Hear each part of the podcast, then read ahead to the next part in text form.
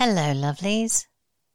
I was just watching a podcast with Dennis McKenna, like I do when I'm working, when I'm doing all of my mundane administration stuff. I tend to listen to podcasts and see if it piques my interest. And Dennis McKenna did indeed pique my interest today. He was talking with Jordan Peterson about ayahuasca. Like you do when you're talking about ayahuasca, Jordan asked Dennis if he had any more insight on the nature of the discovery of ayahuasca, given the fact that there are 80,000 or more plants in the Amazonian jungle. And Dennis proceeded to answer that. In fact, I'm going to let him answer for himself. Now, how did this come about? The question always comes up how did these indigenous people figure out this combination? one plant containing beta carbolines and another containing DMT.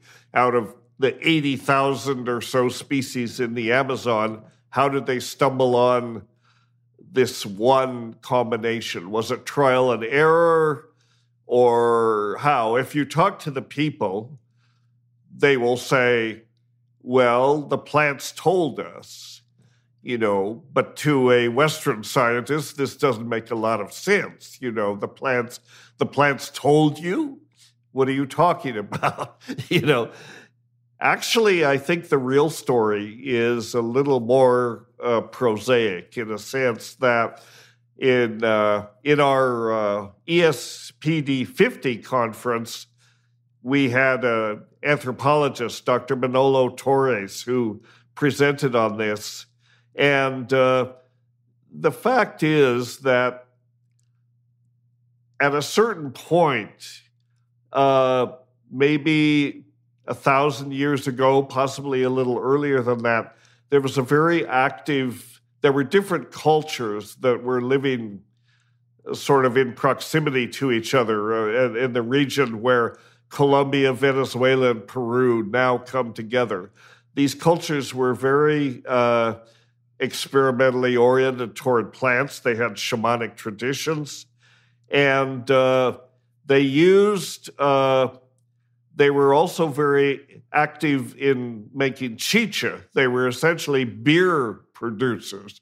They distilled, or they didn't distill them, but they had different fermented beverages prepared from fruits and grains and things like that. And they had many different kind of chicha, mostly prepared from manioc. And they were also experimentalists. They were like they were like uh, craft brewers today, sort of. You know, craft brewers will they have their beer, but then they'll just reach for anything on the shelf or an ingredient will come up and they'll say, "Oh, let's make it. let's make a craft brew with uh, with kava in it or with some other some other plant. Let's make something interesting. Well, the, the people making the, the chicha had the same sort of curiosity. And in, in their medicinal pharmacopoeia, they had the snuffs, right? Uh, that's the other way in the Amazon that the DMT is used in the form of snuff. And they had these snuffs. They had these anadenanthera snuffs, which are don't require MAO inhibitors because you take them, you know, as a snuff. They also had Banisteriopsis, which is the vine that contains uh, the beta carbolines. They use that separately as a medicinal plant uh, for various reasons, and it, it has some psychoactivity. Basically, I think they stumbled on this formulation you know, the, the plants were in the mix, as it were, and they stumbled on this formulation, but it wasn't wasn't entirely uh, trial and error. You know, it was it was more like an educated guess, not really from the standpoint of biochemistry. They didn't think in terms of monoamine oxidase inhibition and that sort of thing. But they were familiar with the effects of these different plants and they thought, well, what happens if we mix them? You know, and they did. They had a spectacular result. now, the thing that worries me the most about this answer is that Dennis himself admits that as a Western scientist, the idea that the plants told the people the formula does not make any sense to him. And he chuckled at that. And that is simply because Dennis is stuck in that materialistic prison paradigm. And we honestly come up against that when it comes to ancient Egypt. There are questions that we seek answers for that the Egyptians clearly answer, and Western scientists say, that simply couldn't be the case. These people are delusional. But I don't think that's the case. His answer was that different cultures, thousands of years ago, that had shamanic traditions were very experimental and that they randomly stumbled across this formula while brewing chicha, right? A kind of beer, he says, utilizing ingredients from snuff. And so basically, he says they stumbled across it with an educated guess. The problem is, however, that given that there are 80,000 or probably more plants in the Amazonian region thousands of years ago, how did they make this educated guess in the first place? How did they ascertain which plants were medicinal and which were not? It's kind of the same problem attributed to the Amazonian people in ascertaining which plants to put together in the first place, right? So it's kind of a circular answer. You're just kicking the answer down the road. if you will. right? Kind of delaying it, just pushing it back, pushing it under the carpet. I'm sorry, Dennis. This kind of thinking is, I guess, my bugbear at the moment. And I'm working on a presentation. I have been invited to do a talk, which is lovely. And the subject matter is, you know, how did the ancients know? And I'm reprising material that I have talked about before in other of my podcasts, but I'm really trying to hammer this idea home this time. And the first two points that I make are one, we are the most materialistic culture of all time, trying to understand in ancient Egypt's case, the most spiritual culture of all time. And I will add to that that the peoples of the Amazon who were able to receive the wisdom of the plants were also clearly adept in the spiritual aspects of reality. The other point that I am driving home is that our culture is not yet 300 years old, and that we have such incredible hubris to think that we are the most advanced civilization that the earth has ever known. And that we don't credit these cultures that have been on the planet for thousands of years with the ability to come up with technologies far superior to our own, albeit technologies that might be completely different from anything that we would recognize today.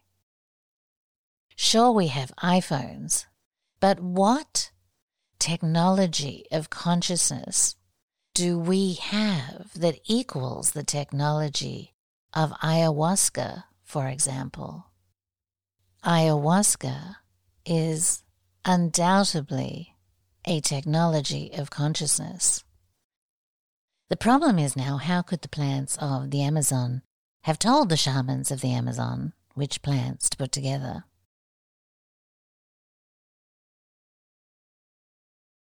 Now, Magical Egypt, as you know, or may not know,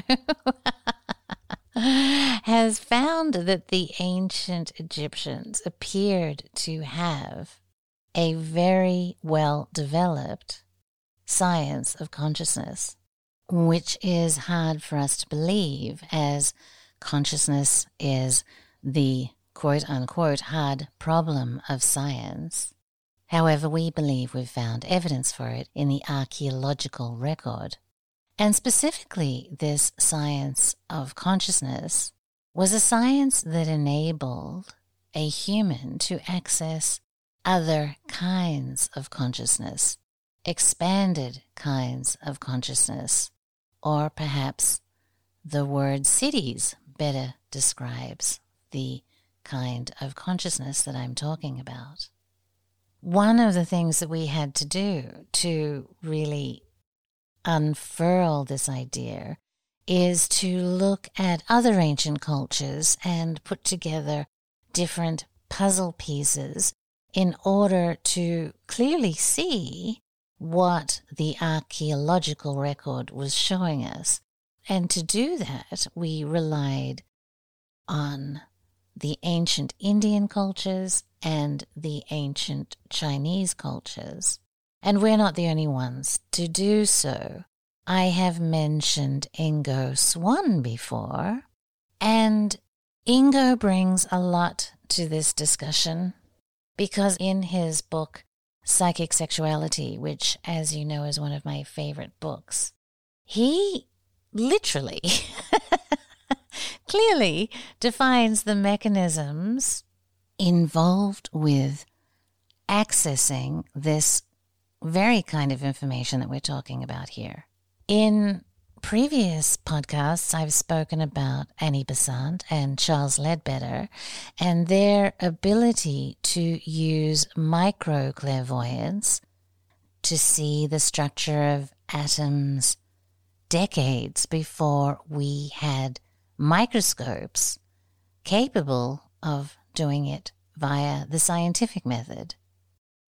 I also talked about the very interesting subject of the sexualizing energies that Charles Leadbeater had actually utilized to kick this higher function, this micro clairvoyance online. And in fact, that is the whole point of Ingo Swann's book that we all have naturally these innate abilities, but sexualizing energies can be utilized to kick these siddhis, these powers into high gear in order that we can access this kind of information. Now, Ingo Swann just pointed me to a new book that I have found, which is called Chinese Super Psychics. And in that book, they talk about ancient Chinese wisdom. And once again, the ancient Chinese were completely familiar with the capacity of humans to see things beyond the material. In this book, they break down the levels of clairvoyance, or lucidity, if you like, into five different levels of attainment once these faculties of perception have been activated. The first level of attainment with the energizing or actualizing of these facilities is called the flesh eye. The flesh eye refers to an eye superior to an ordinary person's eye. Normally, we cannot clearly see objects that are at a great distance or are very small or dimly lit. But once you achieve the activation of flesh eye, you are able to see things no matter how far, how small, or how dark it may be. The next level, which is the heavenly eye, or third eye, is not an ordinary eye, but the Tian Mu acupuncture point, also called the Ba Hui, I don't know the Ba acupuncture point. And when it is opened, it brings the power of remote viewing or see through vision. Now, Ingo himself had an experience with this. He would call this see through vision lucidity. And Ingo had an experiment that he called the copper mirror experiment, where he was to sit in a box completely made of copper. And he noticed the most extraordinary things. First of all, of course, he noticed the activation of the sexualizing energies. But he was able to see inside of himself. He was able to see through his body and into his organs, which was an extraordinarily wild experience for him.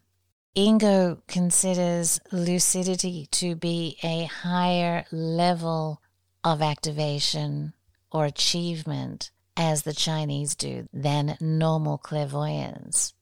It is a level of consciousness that requires activation. Now, the Chinese say it is through Qigong. Ingo Swann says it is through sexualizing energies. The ancient Egyptians point to what looks like Kundalini activation. So, depending on which lineage you prefer or which word you prefer, they are all talking about an energetic increase or an energetic activation of these faculties. But the Chinese go on to say that there is the wisdom eye. With the wisdom eye, you will not only see the whole object, you will also be able to tell its past and future. For example, you might be able to tell that a ceramic object has been through a fire 10 years ago and was slightly damaged, was recently filled with vinegar, and so on in great detail. Then the next level of activation, as the Chinese explain, is the Dharma eye. The Dharma eye not only has the powers of the wisdom eye, it also has very high energy and lights the universe. It also has the power to repair things. And finally, the Buddha eye can see the past and the future, light the universe, change the course of events, and change matter in the universe. Now, apparently, only the Buddha himself has attained the level of Buddha eye. But these other levels, the flesh eye, the heavenly eye, the wisdom eye, the Dharma eye, Surely, in one of those levels of lucidity, one would be able to see which plants you would put together to form ayahuasca. They could possibly glow. Their auras might be enfolded with one another, just like Ingo could see the sexualizing energies of males and females being intertwined with each other. Maybe they could see the chemical components of the plants, just like Annie Besant and Charles Leadbeater could see the components of the atom and were somehow able to figure out the right component formula to make it. For example, I don't know. Or maybe they could just access the prescription from the ether like the medical medium. I don't know if you know of the medical medium, but he is amazing and basically explains that he gets all of his insight from spirit directly. So that's another kind of eyesight, right? Sight or the ability to hear from a different realm. I'm not sure exactly if he's clairaudient or clairvoyant. By the way, if you have a thyroid condition or if you have a sluggish liver, for example, I highly recommend his programs. Chance and I are floored with how well they have worked for both of us. But I don't know I have not yet activated my powers, so I cannot speak from experience. But I'm sure with all of these options, with all of these activated levels of vision, there was a way that they could ascertain what the components were without trial and error. 80,000 plants. I mean, I don't know the math on that, but that has to be some astronomical number of combinations to work your way through, even with a thousand years to do it, as Dennis mentioned. I do not have a flesh eye. I'm almost legally blind. So I can't speak to it myself. But I like the idea that with these activated visions, these siddhis, if you will, utilizing these sciences of consciousness that these ancients and not so ancient shamans that they had access to so much more insight and knowledge and wisdom from the spiritual realm than we have today in our materialistic prison paradigm. So, Dennis, I'm sorry I'm going to have to disagree with your assertion that the Amazonian people obtained the recipe for ayahuasca as a result of borrowing it from another group of people that had just as many plants, that somehow through trial and error figured out the recipe without the use of these awakened faculties. I prefer to think, and I am beginning to believe that our human potentials are far more than we are giving credit to in our materialistic prison paradigm. And that if we could open ourselves to the spiritual dimensions and to the potential of our non material organs, that with our scientific knowledge on one hand, and the spiritual knowledge that we have access to, as Rudolf Steiner says, there would be no limit to our potential. Hello, lovelies. I am so excited to announce the release of our new film called Heka. Heka looks at the magic of ancient Egypt and how that pertains to the story of ancient Egypt and fills in a whole new perspective that we have been missing collectively for hundreds of years.